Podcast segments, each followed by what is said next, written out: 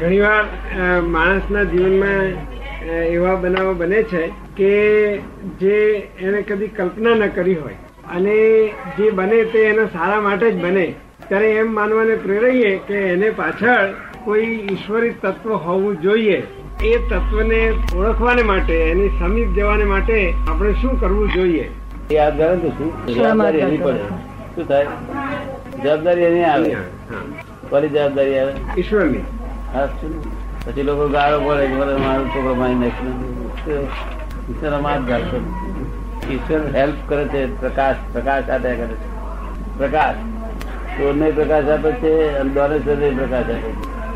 ચોરને કહે છે તારી જવાબદારી પર તું કહે દાનેશ્વર કહે તારી જવાબદારી પર કરું. આવી હું તને પ્રકાશ આપ્યા કરીશ કે.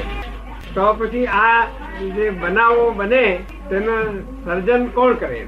સર્જન શક્તિ છે. સર્જન છે તે પાર્લામેન્ટરી પદ્ધતિ થાય છે. અને વિસર્જન શક્તિ છે. સર્જન બધી પાર્લામેન્ટરી પદ્ધતિ થાય છે. એનું ઉદ્ગમ સ્થાન શક્તિનું? શક્તિનું ઉદ્ગમ સ્થાન શું છે? શક્તિ આ જે બનાવો કરે છે તે. કઈ શક્તિ? જે આ બધા બનાવોના બનાવોના સર્જનને માટે સર્જન શક્તિ. જે સર્જન શક્તિ. હા સર્જન શક્તિ. એનું ઉદ્ગમ સ્થાન? એનું ઉદ્ગમ સ્થાનમાં અહંકાર છે. અહંકાર. જે કહે છે ને હું કરું છું એ અહંકાર પણ એ અહંકાર એકલા ચાલતું નથી, એની પાર્લામેન્ટ હોય છે. મન, બુદ્ધિ, ચિત્ત ને અહંકાર ચારની પાર્લામેન્ટ હોય છે. ચાર પાર્લામેન્ટમાં ચાર અહંકાર એકલો પોતે ના કરી શકે. તો એક બાજુ જેના ત્રણ હોય ને, એ કરી શકે. ચારમાંથી એક બાજુ ત્રણ થાય, એટલે કરવાનો અધિકાર. એટલે પોતે નૈમિતિક કરતા છે સર્જનમાં. એટલે પોતે ખરેખર સર્જન વાળો નથી. નહીં તો કોઈ છૂટે જ નહીં. નૈમિતિક છે એટલે શું જાય. આ તમને સમજાય છે ને બહુ ઊંડી વાત છે બધી. ના એટલે એમાંથી એક પ્રશ્ન એ ઉત્પન્ન થાય કે જ્યારે કોઈ પણ બાબત સમજવા પ્રયત્ન કરીએ આપણે તો બુદ્ધિ અને શ્રદ્ધા એ બે બાબતો અંદર હોય તે બંને વચ્ચેની આપણે જે ભેદ રેખા અથવા લક્ષ્મણ રેખા એ કયા ક્યાં અને કેવી રીતે એની આપવી એમ. બુદ્ધિ નું શ્રદ્ધા હા બુદ્ધિ અને શ્રદ્ધા. પહેલું તો આ વસ્તુ છે પૂછો છો ને આપ. એનું મૂળમાંથી માળખું જાણવું જોઈએ આ? ઉપરના ઈંડો તોડતોડ તોડ કરીએ. એમાં ભલી વાર આવે. નહીં. એટલે આ મૂળે- તમે પુરુષાર્થ જોયેલો ખરો? પુરુષાર્થ બધા કરો છો? પુરુષાર્થ? પુરુષાર્થ એટલે આપણે શિરે જે કાર્ય આવે તે બરાબર નિષ્ઠાથી કરવાને માટે પ્રયત્ન જરૂર કરીએ છીએ. એટલે આ મારો પ્રશ્ન એટલા માટે ઉદ્ભવ્યો કે હું મારી પોતાની જાતને જો એનું વિશ્લેષણ કરું, તો જીવનમાં એવા જે બનાવો બન્યા કે જે કદાચ કલ્પના પણ ન હોય. ધારો કે શારીરિક કોઈ તકલીફ આવી ગઈ હોય, તો એ તકલીફ ખરેખર એવી હોય કે જેનો ઉપાય એકદમ સરળ ન થાય. પણ ઈશ્વર કૃપાએ કે ગમે તે રીતે એમાંથી મુક્તિ જે સામાન્ય સંજોગોમાં મળે તેના કરતા જલ્દી મળી. પ્રકારે દોરી રહ્યું છે. કોઈ તત્વ. કોઈ તત્વ કશું એવું છે ને કે આ બધું કર્મફળ છે. શું છે? આ તમે જન્મ્યા ત્યારથી કર્મફળની શરૂઆત થઈ. તે કર્મફળ તમે ભોગવો, એ કડવા હોય તો કડવા ને મીઠા હોય તો મીઠો. એ આખી બીજી એ ભોગવતા જવાનું છે અને નવા બીજ રોપતા જવાનું છે. આ બધું તમે કહો છો એ બધું કર્મફળ કહેવાય. આમાં કર્મ તમે કર્યું નથી. આ બહુ વર્ષ કર્યું. તેના કરેલું તેનું આ ફળ આવ્યું. આખી લાઈફ જે છે મનુષ્યની જન્મથી મારીને જન્મથી જુએ છે એક વે ટુ સ્મશાન. શું જુએ છે? આ જન્મ ત્યાંથી સ્મશાન- રસ્તા પર ચાલ્યો છે રાત દાડો તારે જે ઉતાવળ કરી એટલે કર્યું. અને તે બધું ફરજિયાત છે. શું છે? એ બધું ફરજિયાત. તમે અહીંયા આવ્યો તે ફરજિયાત આ બધું ચોખ્ખું સમજે તારે બધું લોકોની માન્યતા છે બધી રોંગ બિલીફો છે છે એટલે ગુંચા ગુંચાય છે નિરંતર ગુંચાયા જ કરે છે. તો આ જીવન ક્રિયાની સાચી સમજ આવે તેને માટે શું કરવું જોઈએ? એ તો અમારી પાસે આવે તો અમે સમજાવી દઈએ બધું. શરૂઆતથી ફ્રોમ બિગિનિંગ શરૂઆતથી. આ બી આયા તો સમજાવી દીધી. હવે એનું પઝલ ભૂ થાય નહીં? અને માણસો ગુજાયેલા છે બધા પઝલમાં છે ને કેમ લાગે તમને હા.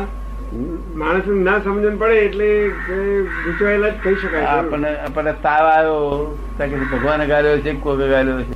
કોઈ કોઈ ઉપરી જ નહીં તમારો. શું તમારો કોઈ ઉપરી જ નથી. આ ઉપરી જે માનવામાં આવી છે તે બ્લન્ડર છે. તે ભૂલ્યો છે બધી. તમારું ઉપરી તમારા બ્લન્ડર અને તમારી મિસ્ટેક એ તમારી ઉપરી કોણ છે ઉપરી? બ્લન્ડર્સ મિસ્ટેક બસ. કોઈ કામ સારું થાય છે ખરું? હા.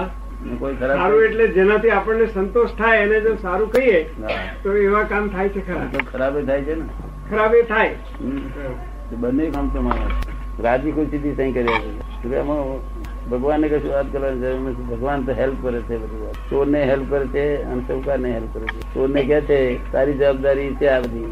જે તું કરે કાયદો કરમ એવી રહેશે જોખમદારી તારી છે. પેલા દાનેશ્વરને કે તારી જોખમદારી છે.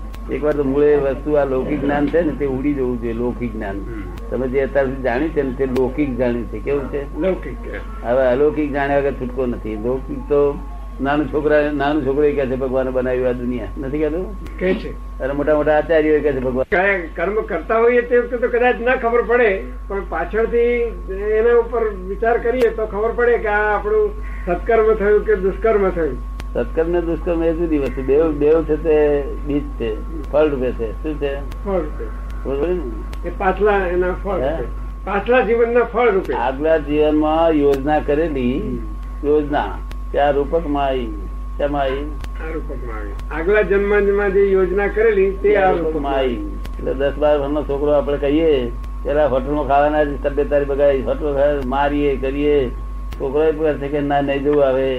તોય પાછો હોટલ દેખે થઈ જાય. શું એ કોણ કરાવડાવે છે છોકરાને? કર્મો. ના કર્મ ફળ એના આવી તે ભોગવે જ છૂટકો થાય. શું એમાં ચાલે જ નહીં પછી ત્યાં આગળ. બરોબર ને? હવે આ કર્મ ફળ છે એને જગતના લોકો કર્મ કે છે. શું કે છે? કર્મ. ત્યાં ખોટા કર્મ વધી રહ્યો છે તેમાં પાપ ભોગવશે. તો પછી આનું ફળ પાછું આવે છે. એ આવતા પછી મળ્યો થાય તેવાનું ફળ આવે. આપડે કે છે નું ફળ આવ્યું. કર્મ ફળ અને કહેવાય છે. સમજ ને? કર્મ ફળ અને કહેવાય છે. કર્મ ફળ ભોગવતી વખતે ભોગવ કર્મ ફળ ભોગવતી વખતે કર્મ બાંધે નહીં. આ ફળનું જે ભૌતિક ફળ ઉત્પન્ન થાય તે ભોગવતી વખતે કર્મ બાંધે? ક્રોધ માન માયા લોભ પજવે છે હેરાન કરે કોઈ દાદા ક્રોધ. ક્રોધ માન માયા લોભ નબળ કરે કરે હે? એ કઈ થી લાયા છે વેચાતી તમે? તે તો આપણા મનમાં જ ઉદ્ભવે. હે. આપણા મનમાં મનમાં જ ઉદ્ભવે એ બધી જ પ્રક્રિયાઓ. અને જુદા જુદા સ્વરૂપે એ બહાર પડે. નબ- નબળીઓ ના કહેવાય કહેવાય. નબળાઈઓ જ કહેવાય. કોઈને નબળી જાય ખરી? નબળાઈ જાય. નબળાઈ તો દૂર કરવી પડે માણસે. નબળાઈ હોય તે તો દૂર કરવી જોઈએ માણસે નબળો માણસ નબળી ને શી દૂર કરી શકે? માણસ નબળો. નબળી શી દૂર કરી શકે? તો એના માટે શું કરવું પડે? હેલ્પ લેવી પડે. જે નબળેથી મુક્ત હોય એને હેલ્પ લે. એટલે આપણે નબળી કાઢી આપે તો નબળો માણસ ક્રોધ માનમાં આવેલો વીકનેસ વાળો ક્રોધ ક્રોધ માને તો એને બોધીને પકડી નાખી દીધો છે. હવે સીધે જ સીધે દે એટલે બીજાની હેલ્પ લે મુક્ત પુરુષ આપણે છોડી આપે. નબળી સિવાય માણસ થઈ શકે ખરો? નબળી નબળી રહિત થાય ખરો? નબળાઈ રહિત ના થઈ શકે. સિવાય કે આવી સત્પુરુષોનો સત્સંગ થાય તો એમાંથી એની માત્રા ઓછી થાય. માત્રા થોડી થોડી ઓછી થાય. પણ આ બધી ખરાશ તો થાય જ નહીં ને.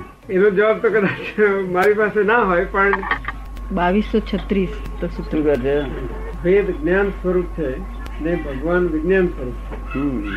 શાસ્ત્ર શું છે? શબ્દરૂપ છે. તે શબ્દો છે તેના અર્થ ખુલતા ખુલતા શબ્દાર્થ થાય છે. પછી અર્થ આગળ વધે છે. તે અર્થ ખુલતા ખુલતા પરમાર્થને પહોંચે છે. ત્યાં સુધી દ્રષ્ટિ પહોંચી જાય છે. પણ શાસ્ત્રથી દ્રષ્ટિ બદલાશે નહીં. દ્રષ્ટિ બદલવા માટે તો જ્ઞાની પુરુષ જોઈશે. આ દ્રષ્ટિને લઈને જ સંસાર ઊભો થઈ ગયો છે. જ્ઞાની દ્રષ્ટિભેદ કરી આપે. આ સમજાવો. બાવીસ બાવીસ પિસ્તાળીસ અંદર ખુદા બેઠેલા છે. તો એને આપડા લોકો ખુદ ખુદ કે છે. શું કે છે? ખુદ.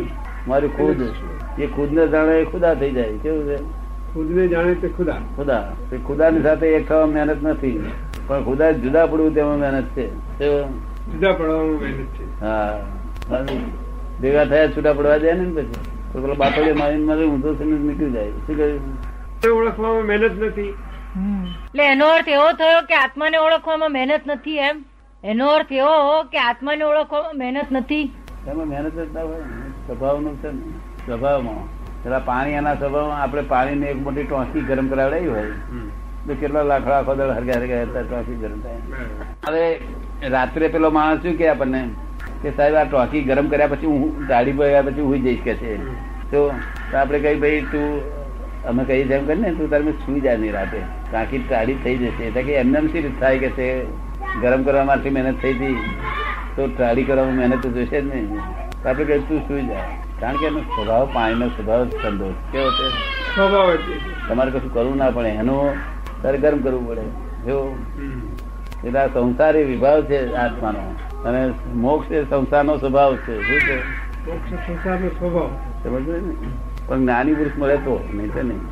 નહીં તો કલોડે ઉતારે ઠીકવાનું ન પડે મુક્ત પુરુષ મળવા જોઈએ. એ કે કે ટોંકી તારે તું હુઈ જા. નહીં તો પેલો ટાળી કર્યા જ કરે ને મેરે. એની ભાષામાં મરી જાય એવું આવ્યું કે છે? જ્ઞાની ભાષા નહીં મળતું આપડે ભગવાન પૂછીએ કે સાહેબ કેટલા મરી ગયા કોઈ મર્યું અને આપણે એ લોકો પૂછ્યા તો અમારા ગામમાં આટલા મર્યા એટલે કે તમારા ગામમાં આટલા મર્યા. બધું ભ્રાંતિથી દેખાય છે. શું દેખાય? ભ્રાંતિથી હા.